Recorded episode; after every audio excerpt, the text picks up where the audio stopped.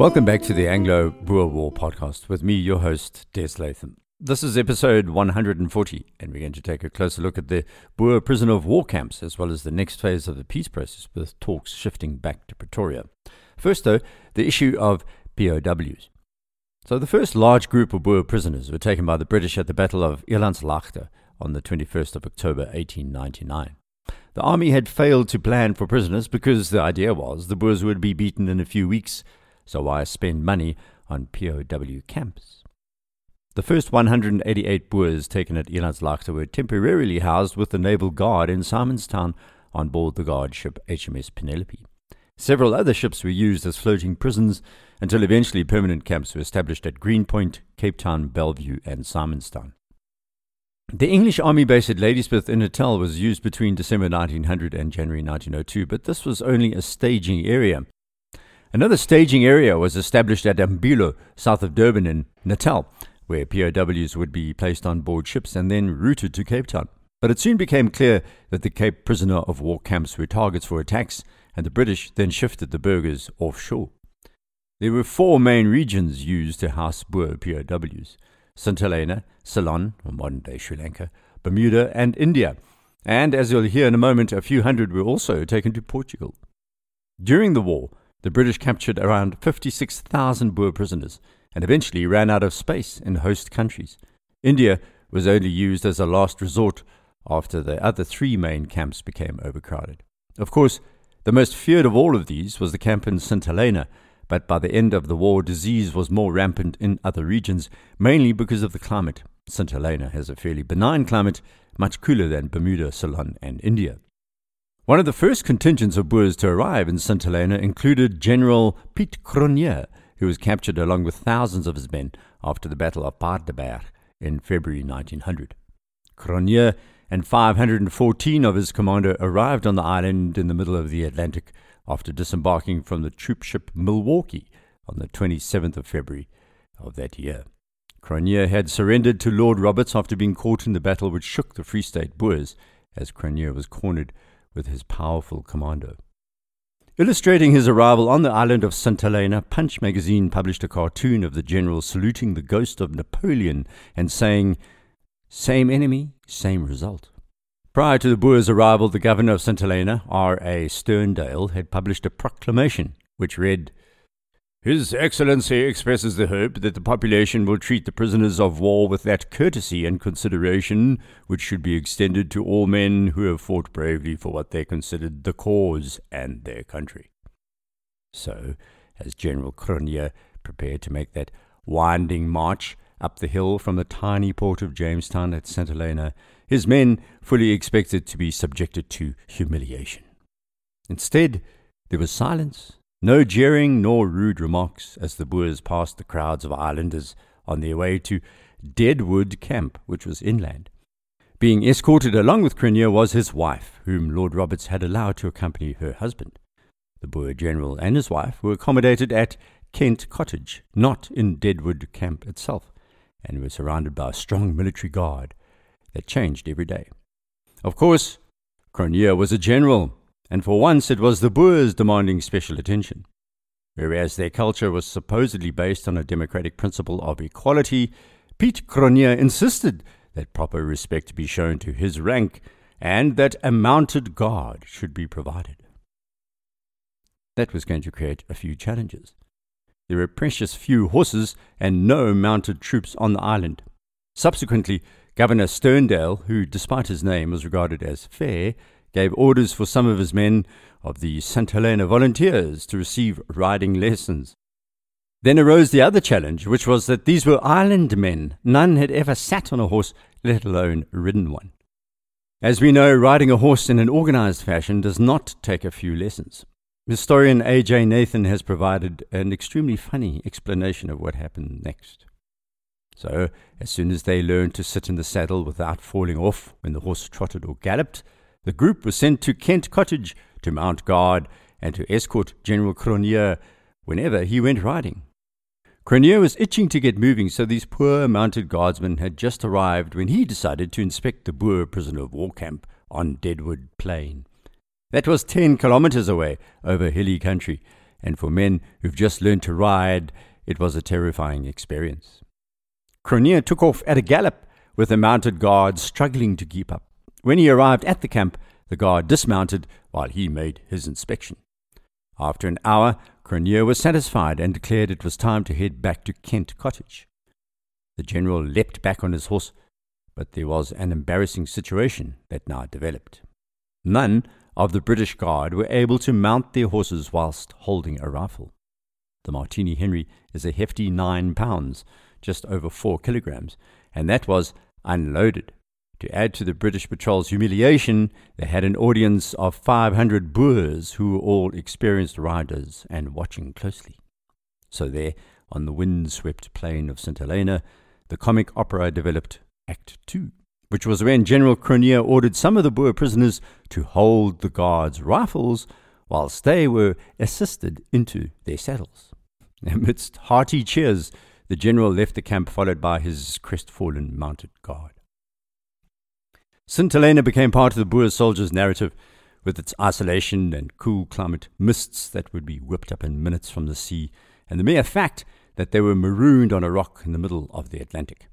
St. Helena, unlike most islands of the world, remained uninhabited until the age of European seafaring and was discovered by the Portuguese in 1502.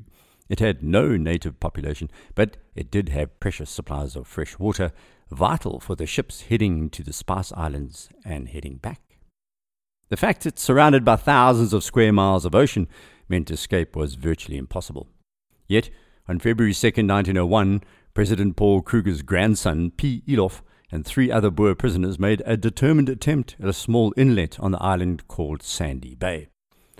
Just an ironic note here Sandy Bay in South Africa used to be known as one of the few nudist beaches in the country.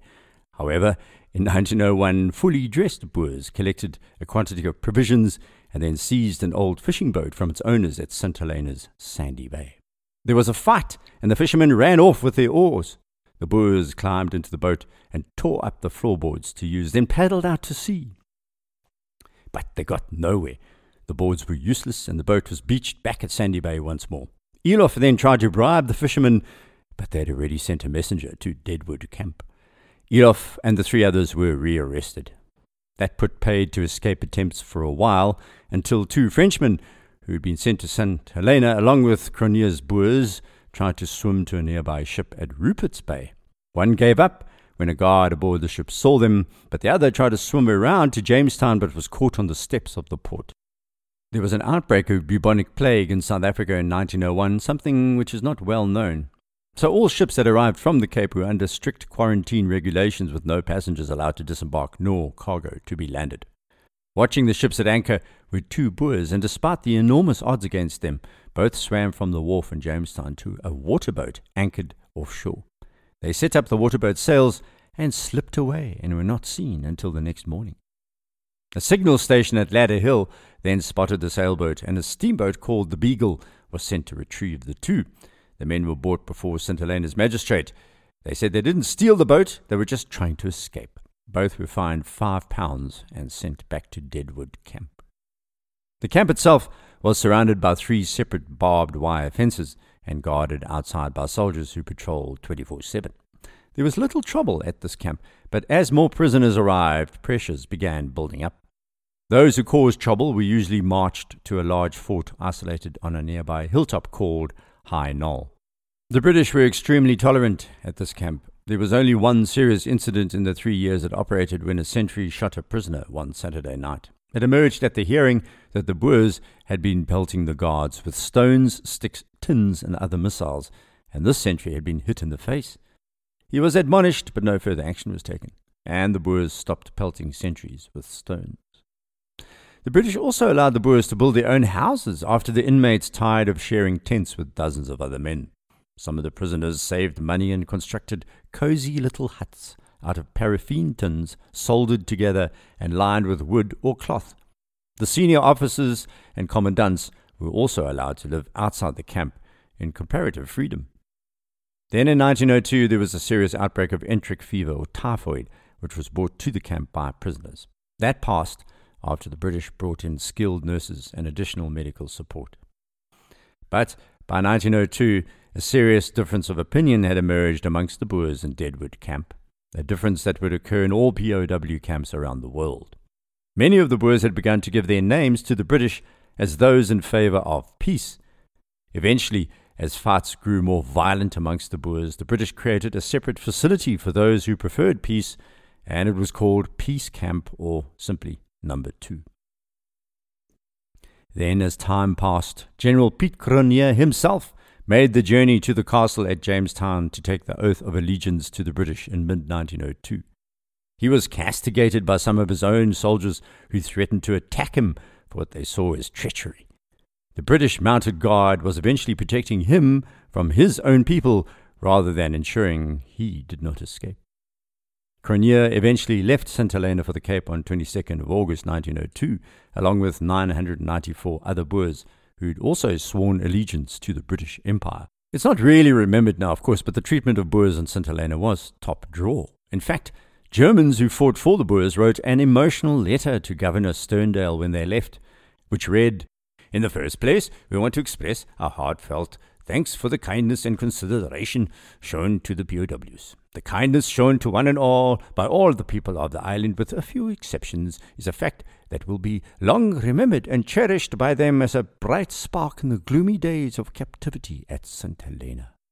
Eventually, St. Helena was overflowing, and the British then set up POW camps in Ceylon, and each region selected camps were created for the Boers who wanted to swear an oath of allegiance and other facilities for troublemakers. In Ceylon, there were a few, and the six internment camps there led to 22 attempted escapes. None ended successfully, although Deneys Reitz mentioned one in his book Commando. We now know that the single success was a man by the name of J.L. de Villiers. The Boers in Ceylon were paid for their labour, and some had brought Transvaal gold with them, which they exchanged for the local rupee. Diyatalawa camp was the largest in Ceylon. Diyatalawa was ringed by a deep trench and barbed wire entanglements, and locals came to call it Boer Town. The facility was divided into two lagers or settlements. One nearer the railway station was dubbed by the prisoners themselves as Krugersdorp and was occupied by Transvaalers. The burghers from the Orange River colony occupied the other, which they christened Steynsville after President Steyn. By the end of the war in 1902, there were 9,000 Boer POWs in India, 6,000 in St. Helena, 5,000 in Ceylon, 3,000 in Bermuda, and 1,700 in South Africa itself. 140 Boers died in India, mainly of disease.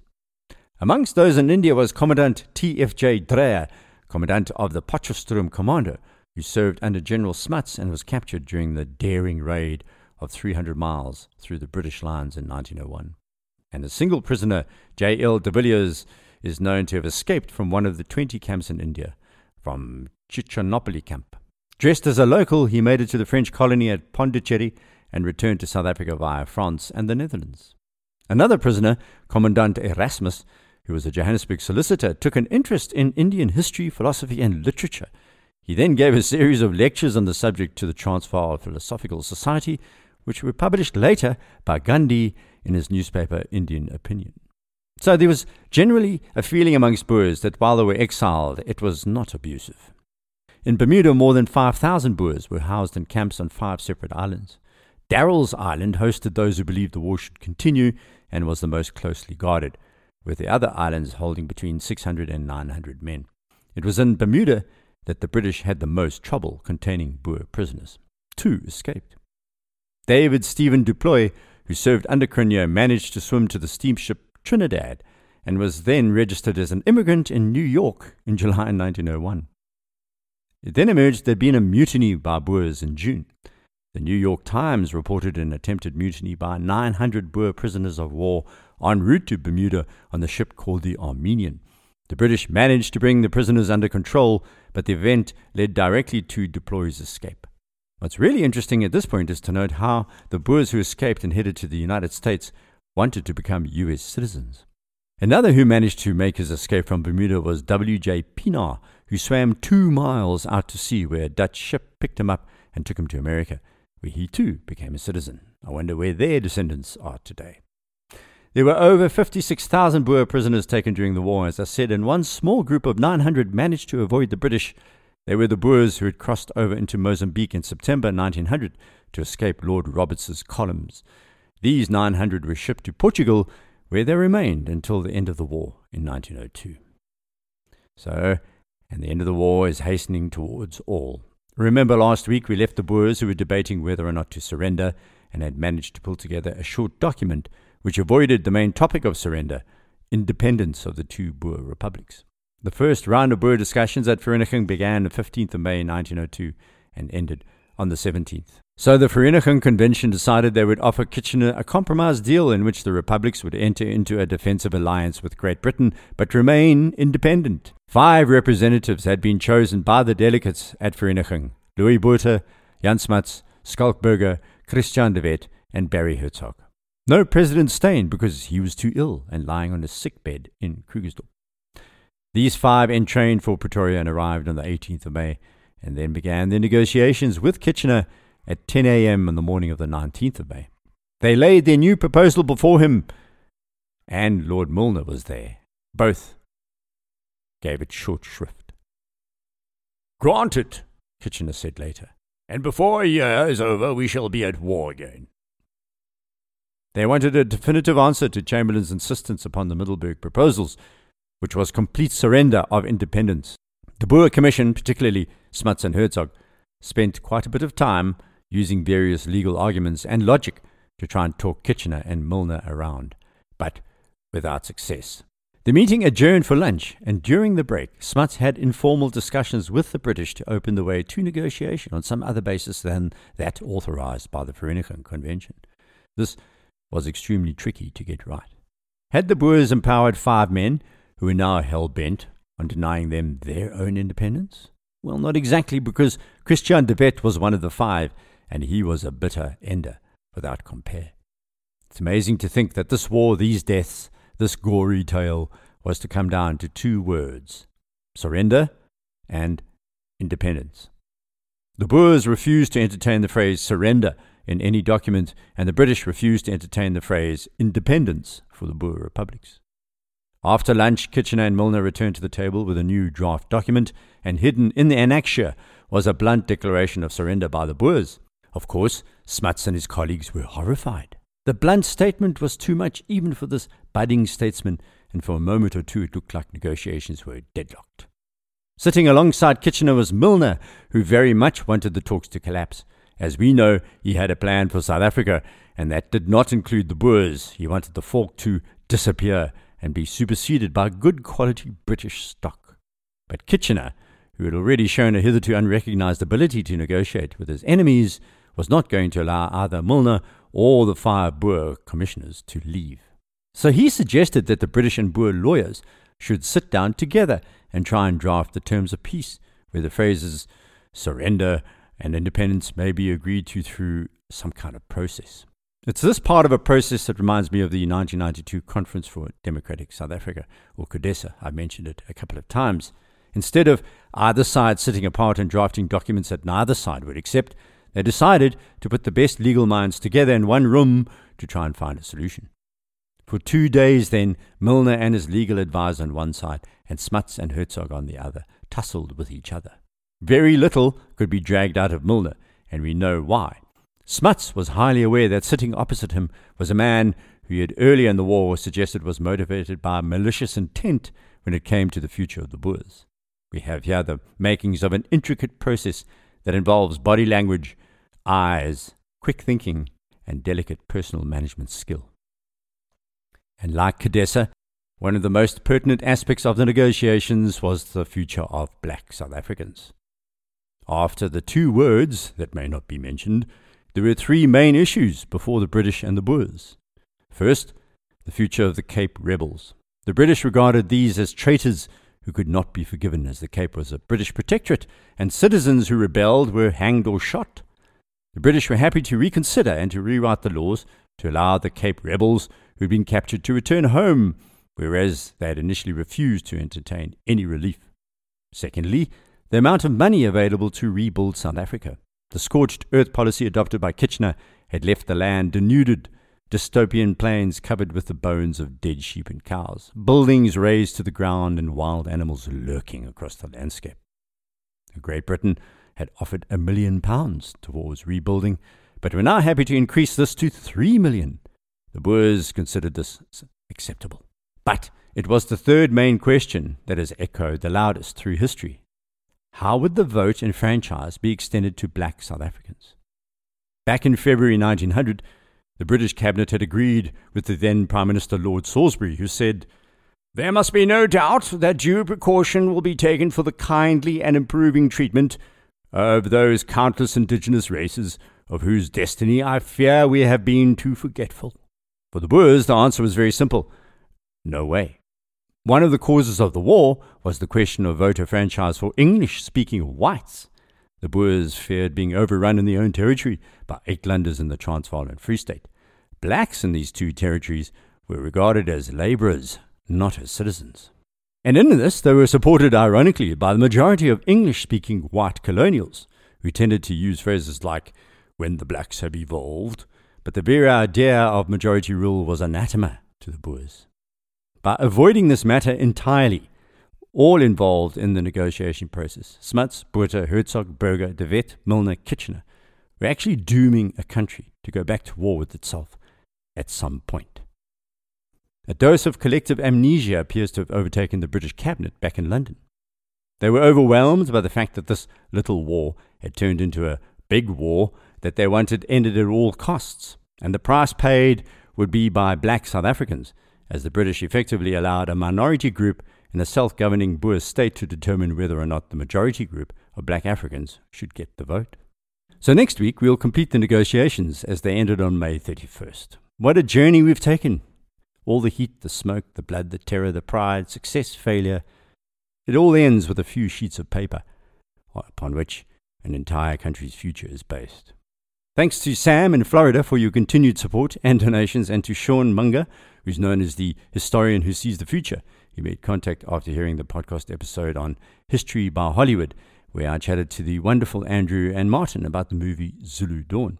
Also to Ryan and Edmund for your great stories describing how your relatives were involved in the Boer War. Thanks for sharing. So, if you can, please rate the podcast on iTunes if you've got the time. You can also direct message me on Twitter at Des Latham or send me an email through the website abwarpodcast.com. Until next week, goodbye.